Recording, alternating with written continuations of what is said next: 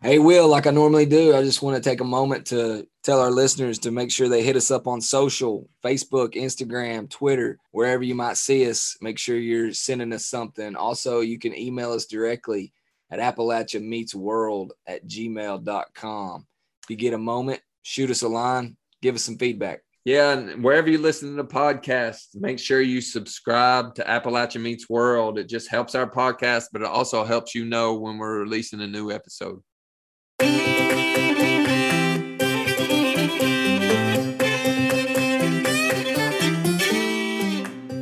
Not because of who you really are or the values that you really have, but by the thing that you've been subjected to. And I think, you know, that is such a perfect parallel to what we see happening every day when it comes to our immigrant communities.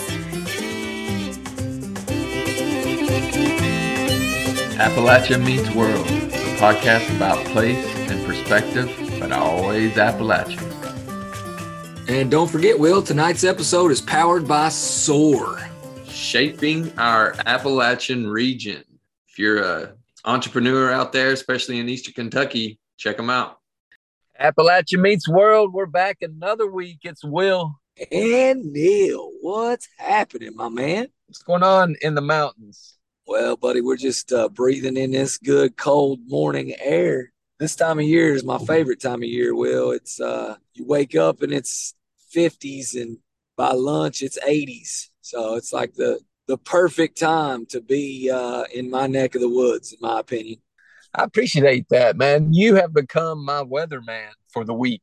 I think every episode you mention the weather. I know, like I think that's a sign of getting old. That's what they tell me. like you're you're in tune with the weather. or it's all you have to talk about.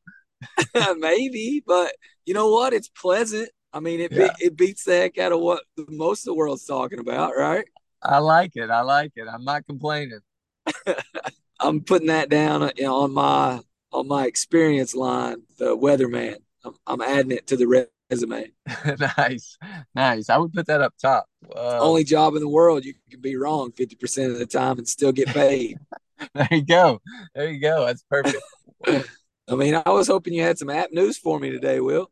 I have a little bit. I wanted to mention the $1 billion green bank again that Appalachian Community Capital is partnering with to try to attract that much money for this green bank. I just wanted to mention it again. We mentioned it last week. We, however, did not post it in the show notes. We'll post it in the show notes this week if you want to find out more about it. Also, the Appalachia Funders Network just issued a report, what they're calling a siren call to philanthropy, suggesting their investments could go a lot further in Appalachia, specifically in central Appalachia.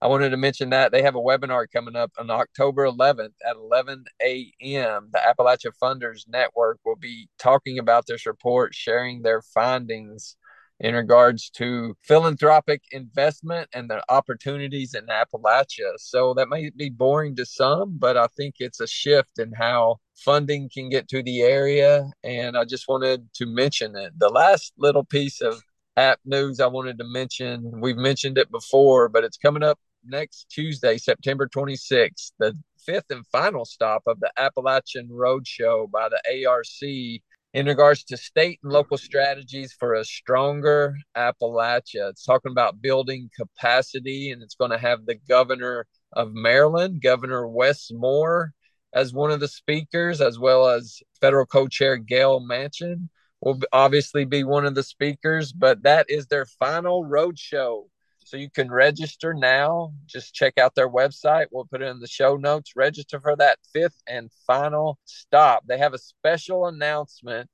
at the end. They're going to announce the new class of the Appalachian Leadership Institute for 23 24. So exciting news, building capacity throughout Appalachia. That's really all I had this week, Neil.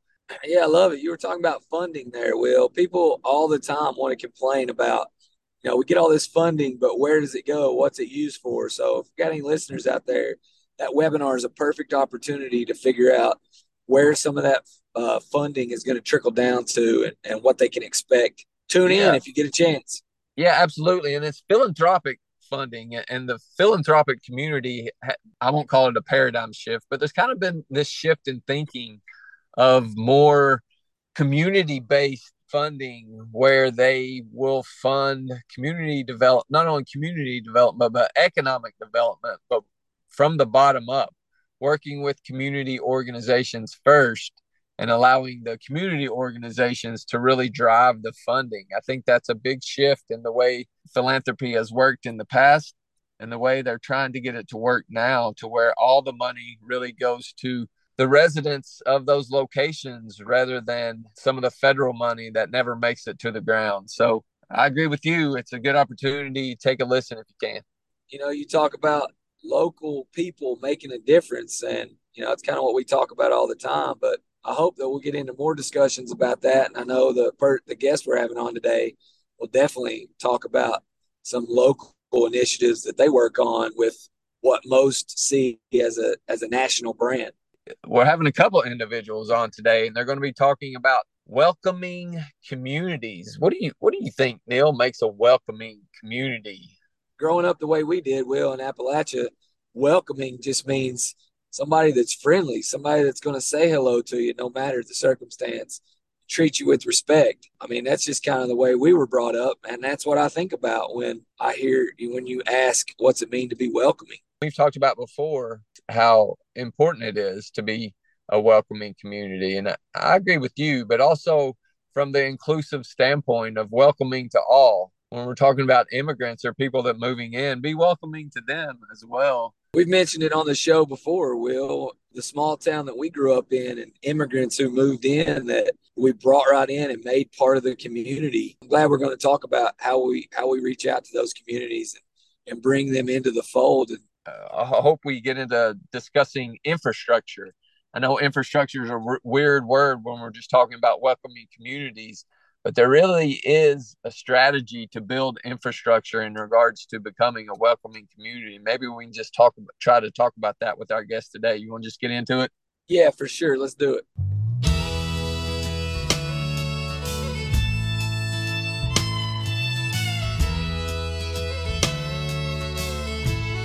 On the show today, we have Welcoming America. It's an organization working to build a movement of inclusive communities, really focusing on improving immigrant inclusion. And from that organization today, we have Lola Pak, the communications director, as well as Rachel Peric, the executive director, where she has worked since 2011, helping the organization grow from a startup to an award winning organization with a global footprint. So I wanted to thank you both for being on the show today and thank you for your willingness and time. Glad to be here. An absolute pleasure. As most Appalachians are big on history, big on tradition, Neil and I, our family's big on tradition as well. And one of the traditions we have, we have appetizers at the holidays. We have this gigantic spread of appetizers bigger than the actual meal. So we wanted to ask you, do you have a favorite appetizer or just holiday dish? Ooh, well, I love that you're big on eating because that's big in my family too, and maybe in a lot of families. Uh, I think about this time of year. Um, my family is Jewish and it's the new year. And one of the things that we like to eat at the new year is apples with honey. Raw apples, not cooked, just just cut them up and throw some honey on. You can cut, you can cook them too. There's a lot, there's a whole lot you can do with apples, as you know. but just plain yeah. apples with honey. It's super simple and it's so delicious. Nice. Good answer. Lola? Um, going to go stereotypical and just say that I think like cheese plates are probably my favorite form of dessert. I mean, sorry, appetizer that um I could have anytime in any quantity. Yeah, you, you can't go wrong with cheese. Yeah. I, I didn't mention in the intro but we just came out of welcoming week, which we want to talk about. But first, maybe Rachel, can you just tell us a little bit about welcoming America and how it all got started? Sure. So we are an organization that has been around. We're going to celebrate our 15 year anniversary next year, which is really exciting. Uh, and we came out of some work that was being done in communities to really express this value of being welcoming as new people, people who were born outside this country were arriving uh, and in many places, that was going really well. And in some places, uh, folks were getting scapegoated and, and blamed for problems that already existed in the community. And many of our first members at Welcoming America said, well, wait a minute, that's not that's not who we want this community to be. we want to be neighbors. Folks are coming to to live in our community, to put down roots, to raise families and you know, those are values that we share here. So from those early days to today, that work of, you know, really standing behind community leaders who want to make their backyards a, a, welcoming place, both for new people arriving and also people who maybe have been in the community for generations, has been really, you know, the driving force behind our work. And then Welcoming Week is a moment that we've been celebrating for more than a decade now, where communities are extending an invitation for everyone to be part of that work, you know, both during Welcoming Week and and year round. That's great. Can can you give a couple examples of maybe of some things that went on last week during Welcoming Week? I know you had a map on your website that showed all the locations that were doing things. I checked out some locations in the region of Appalachia. I know Youngstown was having some things. Can, can you just give some examples of maybe the things that went on and how maybe even next year people more people could be part of the celebration? Yeah. Oh, I love that you looked at the map because that's my favorite part too. Just seeing, you know, all these places light up with activity. I happened to be last week in Northwest Arkansas uh, in the Ozarks and just, you know, seeing all of the amazing events that were happening there. And I think one of the things that's so wonderful about Welcoming Week is it's it's become a real tradition in a lot of communities with you know events that are really involving you know libraries uh, in the case of northwest arkansas they have a botanical garden was part of uh, welcoming week and you know really connecting cultural heritage of the past with maybe new cultures that are coming into the community. We see all kinds of activity happening to make sure that neighbors are really coming together and getting to know one another, whether that's to break bread with one another, or a lot of communities use sports or the arts to bring neighbors together.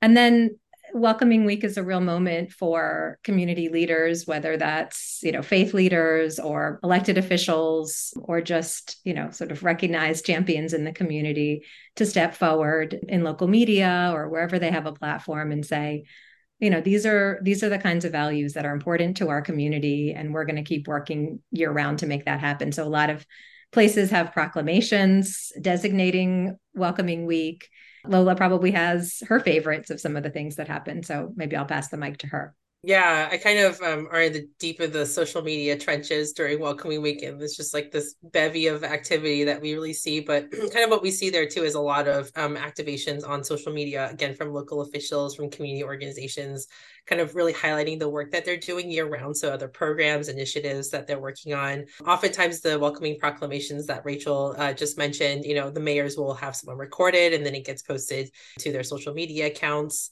as well. So that's just another great way for them to kind of lean into their values uh, during that time. But they really just look like festivals and you know, or something much more intimate, like uh, you know, book uh, reading sessions, like at the library, I saw I went to one actually like just outside of Atlanta uh, where I live because it was also the beginning of Hispanic Heritage Month um, and it went to a community where the population is about nearly half are um, of Hispanic um, heritage. And so they just hosted this whole event with the mayor there, um, had some local officials, like, you know, in different departments at the city, uh, kind of come out and give remarks and just show like a lot of solidarity. There were local officials who were running for the city council there, trying to just like, you know, create those relationships. There was a lot of food, there were a lot of things for children, there was a lot of music and dancing, um, but there was also just a lot of time for reflection. There was some chalk, uh, ch- like chalkboard mural being done like on the sidewalk of just you know um, some of the like representing Hispanic heritage uh, being done, and they were doing that collectively. Whether it's like children and artists and like their parents. Um, so it's really, I would say, like that event for me really kind of encapsulates what a very typical welcoming week event looks like. But we have events that are also um, very intimate, you know, either dinners or they're virtual. Welcoming Week also includes Citizenship Day in the US, which is uh, usually around the middle of the month. Uh, for us, it was um, September 17th. And fun fact that Australia actually has a citizenship day, citizenship day too that is the same as us.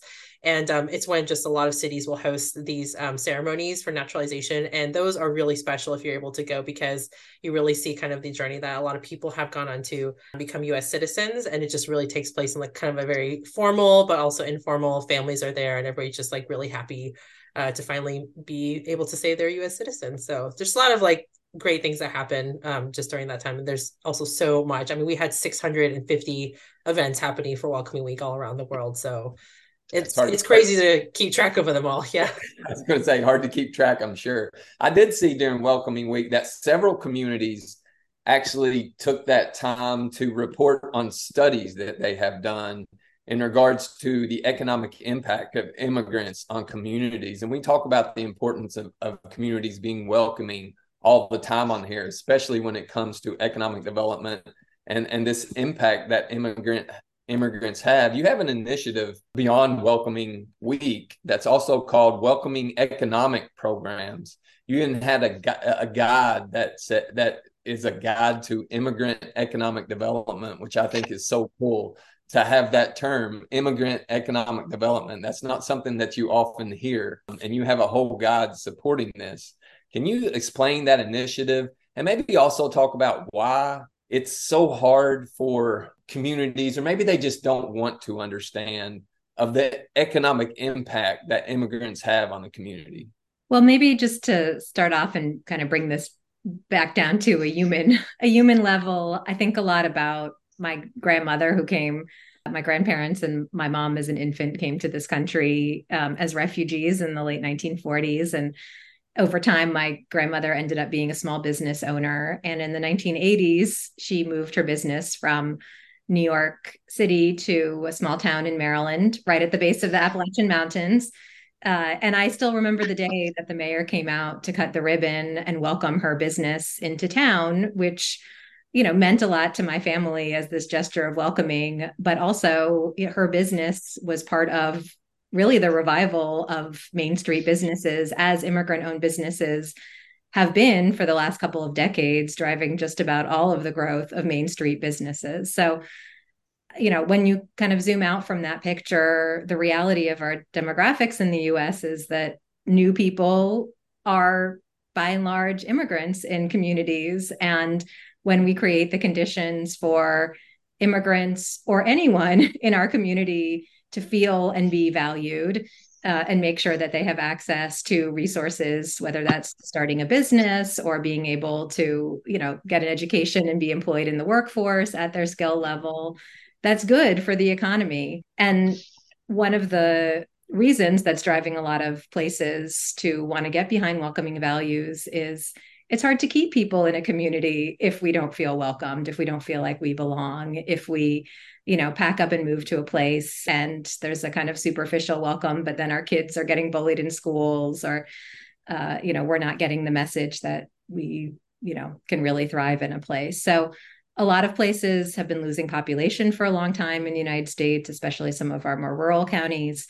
And so some of the most enthusiastic welcoming communities are those same places, which is not about you know immigrants being like superior human beings in any way. It's just about making sure that all people in a community are valued can put down roots and thrive. And when we do that that's good for everyone. It's good for our tax base. And so the reports that you mentioned a lot of places have been looking at kind of the bottom line of what happens uh, when they are you know places that are welcoming for immigrants and you know as taxpayers as business owners and just as fellow neighbors you know it's it's the right thing to do to be a welcoming place but it's also the the pragmatic thing to do. Uh, on the flip side of that I, I wanted to ask in parts of Appalachia, a, a, actually a lot of Appalachia, historically, we've been kind of focused on an extractive economy, whether it be coal or, or timber or steel or, or whatever, where outsiders have come in, have exploited the areas, almost leaving behind this sentiment of distrust almost this culture of distrust among a, a, lot of people throughout our region. Is this something that you have seen in our region maybe that is hard difficult to overcome especially for immigrants that are moving in that are seen as outsiders because we have this culture the his, this historic culture or history of this exploitation or people coming in taking and not giving back to the region. Is this something you've come across? Well first of all i'm so glad you brought that into the conversation because when i came into you know i'm really thrilled to be on this podcast and really appreciate what you're what you're doing to try to shift some of the narratives because i think who better than appalachians understands what it means to not be the ones writing your own story right? And i think you know in a lot of ways appalachia was defined as a place because of its poverty and because of and that poverty existed in large part because of that extractive economy that you're describing and what happens you know throughout history to so many different kinds of people is that you become defined by outsiders not because of who you really are or the values that you really have but by the thing that you've been subjected to. And i think you know that is such a perfect parallel to what we see happening every day when it comes to our immigrant communities. So you know either that can become i think a sense of you know breaking where people are pitted against each other and everybody stays poor and everybody has somebody else telling you know the story about them or that becomes the opportunity you know both for immigrants and for long timers to say we're a community together. What's the story that we want to tell about ourselves? And you know how can we build up from this? And i think that not to paint too rosy a picture but my experience of appalachian communities is like a deep sense of kinship a deep sense of community and neighborliness. And i think the rest of us have a lot to learn from that. And when it comes to you know building communities that are truly welcoming i think we have a lot to learn from appalachia. So what i would love to see and have seen in a lot of our members that are in that region is you know a lot of really deep work to say okay we may not you know eat the same food. We may not you know start off speaking the same language. We may not you know like some of this can be kind of awkward but over time we can be neighbors and we can be stronger and we don't have to be pitted against each other by those same extractive industries that are looking to do that to keep us poor. I think that's a beautiful thing. And I hope that we can keep seeing more of that.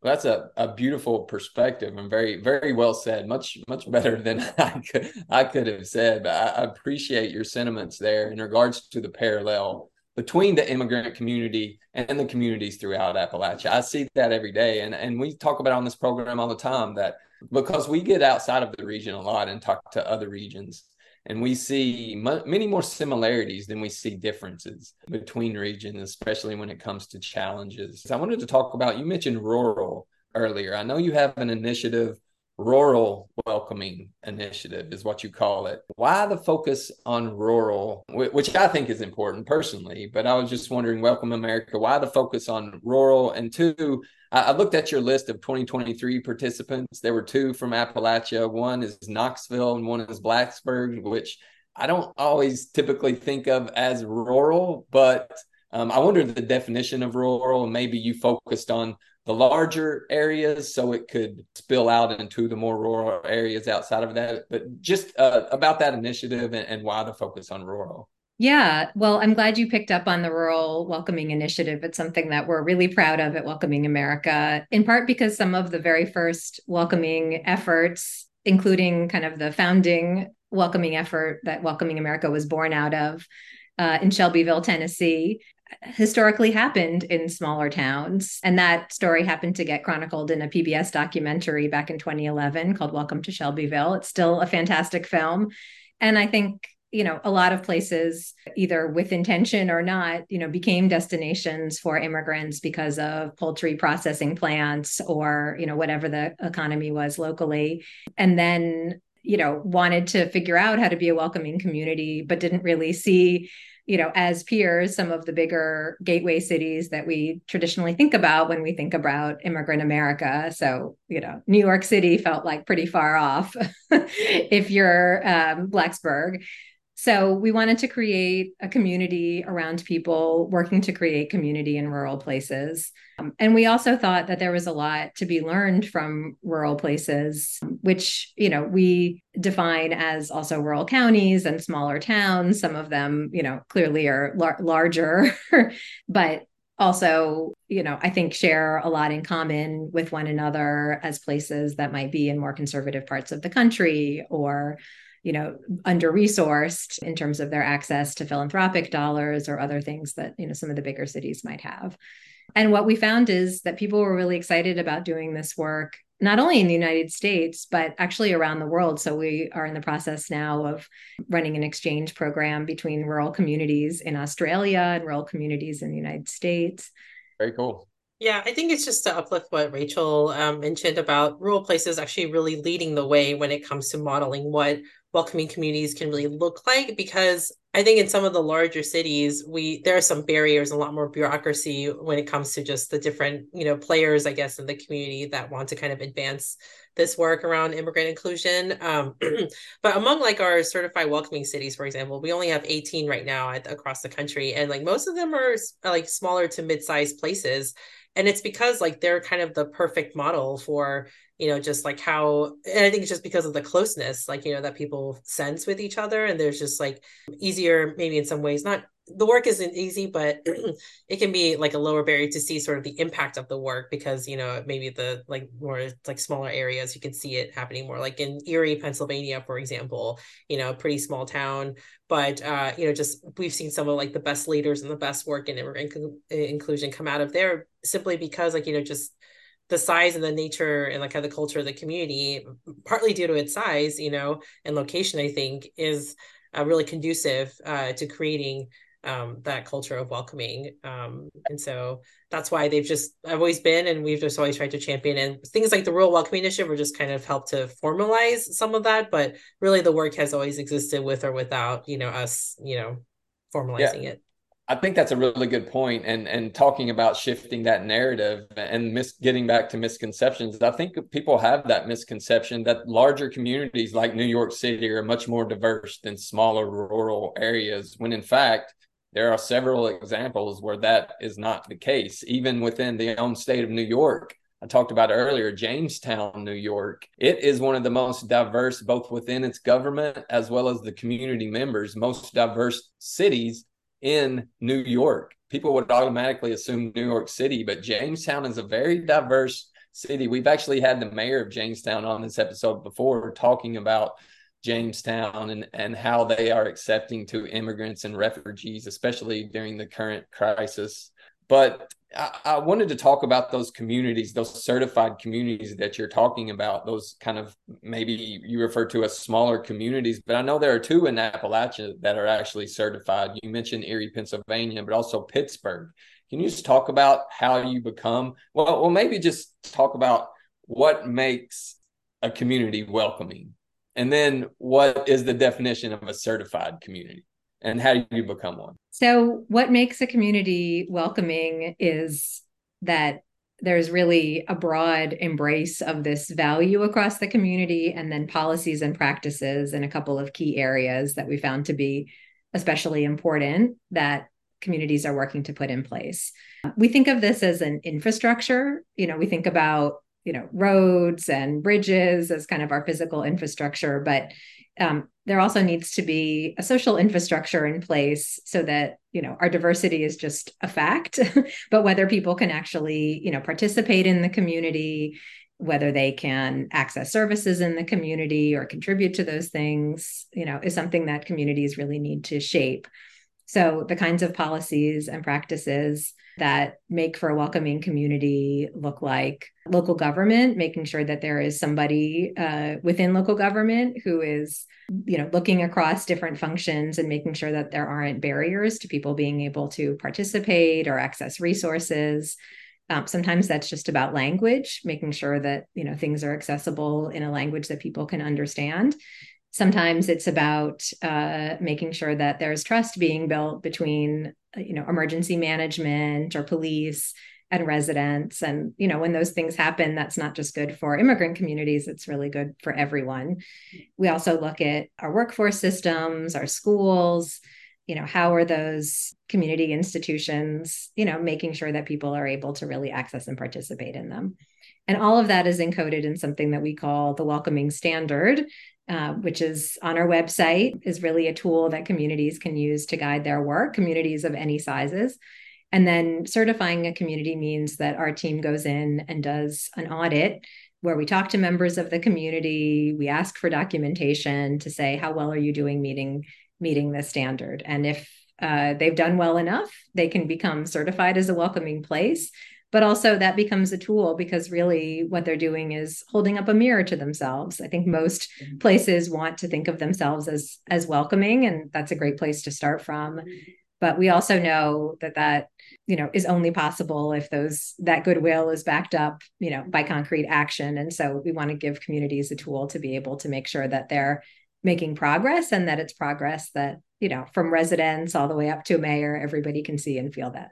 Yeah i love that word action you have a lot of resources on your website and people should definitely check out your website welcomingamerica.org should definitely rec- uh, check it out and find out about the resources there there are a number of things that your communities can do or access on the website in regards to building action within the community. I also wanted to talk about, you know, when when you become a welcoming community and, and you're welcoming to an influx of, of refugees or, or, or immigrants that come in, there's also, I, I know in Jamestown specifically that we, we spoke about, there's also this impact on there, there's a cost associated with that and there's an impact on resources. Is that the conversation that you guys also have with communities? I know you spoke about policy but what in regards to the added cost from whether it be refugees or, or immigrants that are moving into a community. Is that something that communities come to you about to discuss or is that something that you guys think about yeah, and I'm really well, I'm thrilled that you talked to Jamestown because I think they're doing some great work and you know, glad to hear that the mayor has been talking about that. And I'm also really glad that you brought up this question of cost because I think, you know, it's very easy to say, well, you know, we're painting a rosy picture here, but there, you know, there are costs associated, you know, when anybody new comes to a community, you know, I think a good analogy to that is like adding a seat at the dinner table. But I think what also happens is when you add a seat at the dinner table, you also add a cook in the kitchen. And so, what we're talking about here are folks that are going to be joining the workforce in a lot of parts of the country where, again, because of a declining population and a declining workforce, there's a lot of job opportunities available that need to get filled. And also, you know, just as my grandmother did, opening up new businesses, creating economic activity. So what we see is that there absolutely there can be upfront costs, not only in those economic costs, but really just in the adjustment to new people in a place, maybe finding housing. And those are real. I mean, I know in, in Jamestown, you know, there are some questions about, you know, initially people, you know, being able to access the food bank, for example. But what we also know is that this is a long-term investment and without, you know, without new people coming into our communities, we will atrophy. And so it's really important for us to be thinking about, you know, how can we prepare our communities to reduce the costs up front, but also to maximize the long-term benefits and opportunities that come, you know, when new people can put down roots and really thrive in our community and why would we want to make it harder for people to do that as quickly as possible? And that's where we need both good federal policy, but also welcoming infrastructure at a community level so that it's not just like a surprise when people show up at our doorstep, but something that we're meaningfully planning for, you know, anticipating and then working to incorporate people so that, you know, so that everybody can thrive together. There are some in, in regards to policy, short term as well as long term resources on your website. Can you you want to talk about any of those that we maybe haven't uh, that would be maybe important for some of our listeners or some of the communities throughout our region? Well, let's first talk about welcoming week resources because I think, you know, a sort of first step that a lot of places can take is to celebrate welcoming week with us and we've got a great toolkit uh, for this year if folks want to check that out.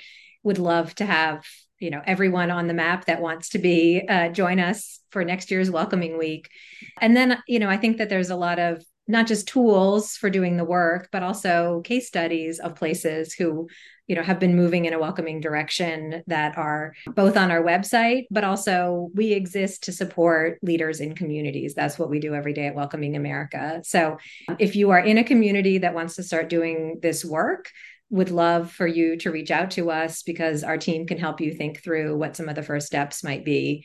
We also have a lot of resources that are for different kinds of organizations. So, some tools that are specific to arts organizations, some tools that are specific to emergency management. How do we do that in an inclusive way?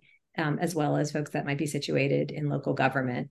So, lots out there, and our team can help kind of curate that for you uh, to find the resources that are most useful to you. That's perfect. And that's welcomingamerica.org. I guess there's contact information on there as well. Welcomingamerica.org is probably the first place to start. There's our contact information is all there. And then a lot of the pages will jump off to um, other websites that talk about specific initiatives, including Welcoming Week, which Welcoming Week is welcomingweek.org if you want to know specifically more about Welcoming Week there. Uh, just to just to familiarize our listeners with you all, can you just talk briefly about where you're from and where you live now? Well, I can kick us off. So I grew up in uh, a suburb of Washington, D.C., in Montgomery County, Maryland. Spent some time in other parts of Maryland and in Atlanta, but have come back here to make it my home. I grew up in the Atlanta area, about half an hour outside the city, um, in a not so small town now, but it was at one point called Duluth. So we ask all of our guests this question, and I'm always curious to to hear. So whatever comes rolls off the tongue is what I want to know. What's the first thing that you think about when you hear the word Appalachia? I think about my childhood because I spent a lot of it out in the, I don't know, wilderness, hiking and spending time, especially in West Virginia, because that's not too far from here. And I think about the Appalachian Mountains and just, I don't know, their their timelessness. It's a beautiful place. I actually think about snow because that's where I learned how to ski when I was a kid and would drive up to Boone, North Carolina. And uh, back when snow was a bit more frequent in that part, but um, that is where I learned to ski as a kid. I like both of those answers, but I must say, Lola, I love Appalachia like nobody else, but the snow is way better out west. Oh yeah, absolutely. I mean, I think it's I think once you learn to snow on more like icy snow, then you can really yeah. appreciate the good snow out west. I to- totally agree. Totally agree. You, you, answered Neil's question of where you live, but your vision statement, it, I, I just want to read it. A just work in which we each bring prosperous and thrive in the place we now call home, no matter where we came from. So the question that, that we ask everyone is just where do you call home? What makes it home for you? What makes it unique? Well, I heard somebody say this once, and I think it's true. Home is where your family is. You know, I happen to come from a family that comes from all over. My husband's originally from Bosnia in coal mining country, which I think of as like the Appalachia of the Balkans. you know, home to me is this constant quest to find a place where not just me, but my family and my loved ones all together can find a sense of safety and family and security, you know, and a place to really put down roots. I feel like my sense of home is kind of split into three places, uh, mostly Georgia, just because this is where I grew up, born and raised here um, in the Atlanta area. But um, my parents are from Korea, so you know, there's and grew up going there, you know, summers as a kid and still do periodically. And um, also in Washington, D.C., actually, where I met my husband and really had a lot of my formative experiences uh, in that city. So, um, yeah, home is a lot of different places, but yes, it is important where family is, and that's what that's what makes home. So obviously, there's no right or wrong, but it's always it's always nice to hear that perspective, especially from people um, to Neil's questions that live outside the region to hear their perspective on that as well. We want to thank you both for being on the episode. We hope Neil and I were welcoming as part of this podcast. So thank you for your time. I, I know you both are busy, but we greatly appreciate it. Greatly appreciate the work you're doing, especially at, at Welcoming America. You know, we say all the time of how important it is for smaller communities that you mentioned are losing that population throughout Appalachia, are losing a lot of resources, of becoming more welcoming, how important it is not only from an economic standpoint, but just from a social standpoint, from a human standpoint. So thank you uh, for your time today, and um, we we greatly appreciate it. Thank you so much for being really the ultimate welcomers. We really appreciated the chance to be with you today, and just also really appreciate what you're doing with this podcast and hope to hear more stories of places that are doing the work of being welcoming. We know they're out there and we're here to support them. Thanks for having us.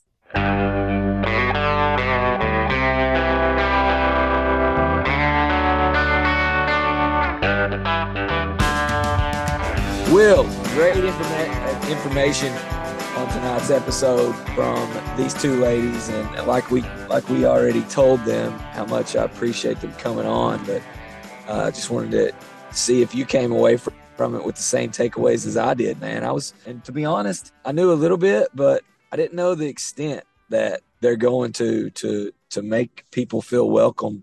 Having what just come out of welcoming week, I think that's really an important week to shine a spotlight on welcoming communities, on the importance of being a welcoming community. And we mentioned in the episode how you can become a certified welcoming community. I think if you check out their website, they have a lot of resources that you can not only find best practices, you not can not only read up on what on welcoming communities, but you can also find things in regards to taking action. So check out their website. Yeah, for sure. One of the questions I had wrote down, Will, that I didn't get to ask, I knew of a few, but I didn't know the number.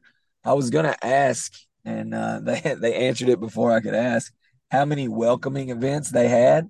Yeah, I think she said over 600. Six, 650. They definitely have to track and keep up. Yeah. So, pretty remarkable what all they do. And, uh, you know, I, I came away just very impressed with uh, yeah. not only our guest, but just their entire organization. Yeah. Maybe next year they, there will be even more during welcoming week. So we want to thank them. We want to thank Rachel, thank Lola for being on the episode and taking the time. For sure. Yeah. I didn't ask you in the beginning, but we totally skipped over what's happening this week. Yeah, Will. And, I, you know, I was going to mention it because I totally think it's relatable to our episode. We're talking about welcoming week. And in my small community, like many other small communities through Appalachia, there's one weekend in particular that that should be uh, I guess labeled as our welcoming weekend, if you will people from all over the world know about it because of its illustrious name. The World Chicken Festival, Will. Yeah, you know how big festivals are in Appalachia. Every small community has one, but the community there where you're from, it's not only the local chicken festival, it's the World Chicken Festival, welcoming people from all over the world.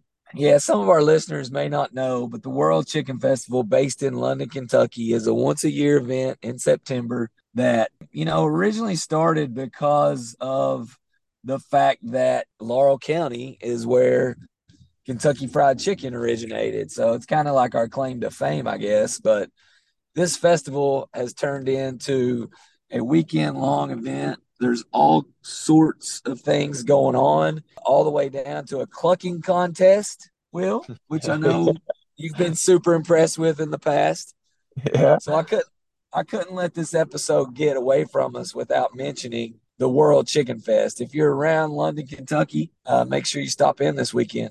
Definitely. We'll just highlight that as the App Biz or the App Festival of the Week, which started yesterday, correct? Yep, yep, that's right. I can promise you there will be many welcoming events that you can uh, be a part of, and the fine folks in London will make sure that you feel you feel warm and invited if you show up and come down to Main Street and check out check out all the venues. You can go online and check out the musical guest, uh, everything going on this weekend regarding the Chicken Festival. So I hope some of you will come check it out, including the world's largest frying pan. of course, it's a staple. Got to check that out. Got to eat some chicken out of the world's largest frying pan. So, you know, I always uh, wondered about that. How, how do they keep, you know, flies and everything else from from getting into that world's largest frying pan? I mean, Will, if you want to get into the discussion, can you really keep flies out of every, every anywhere? I don't, guess, I don't I mean, guess so. Just take your chances. I mean, just, I'm sure it'll taste the same. Like Mama used to tell us, the grease is hot; it'll burn off. there you go. There you go. well, yeah, definitely wanted to highlight that. It's Thursday through Sunday. It's the 21st through the 24th. So, like Neil said, go check it out if you're in the area. If you're not, like he also said, it's a very welcoming festival, not only to the local area, but to the world. Yes, sir. Glad we got that in. We want to thank our guests again from Welcoming America, Miss Rachel Peric and Miss Lola Pak. And Neil, I guess we can end it like we usually do. Till next time. Peace. I'm getting lighter, the air's getting thin. Now I'm facing down with a grin. I've been in the city too long. Sidewalks and buildings and singing sad songs. Now I'm back up where I belong in the mountains.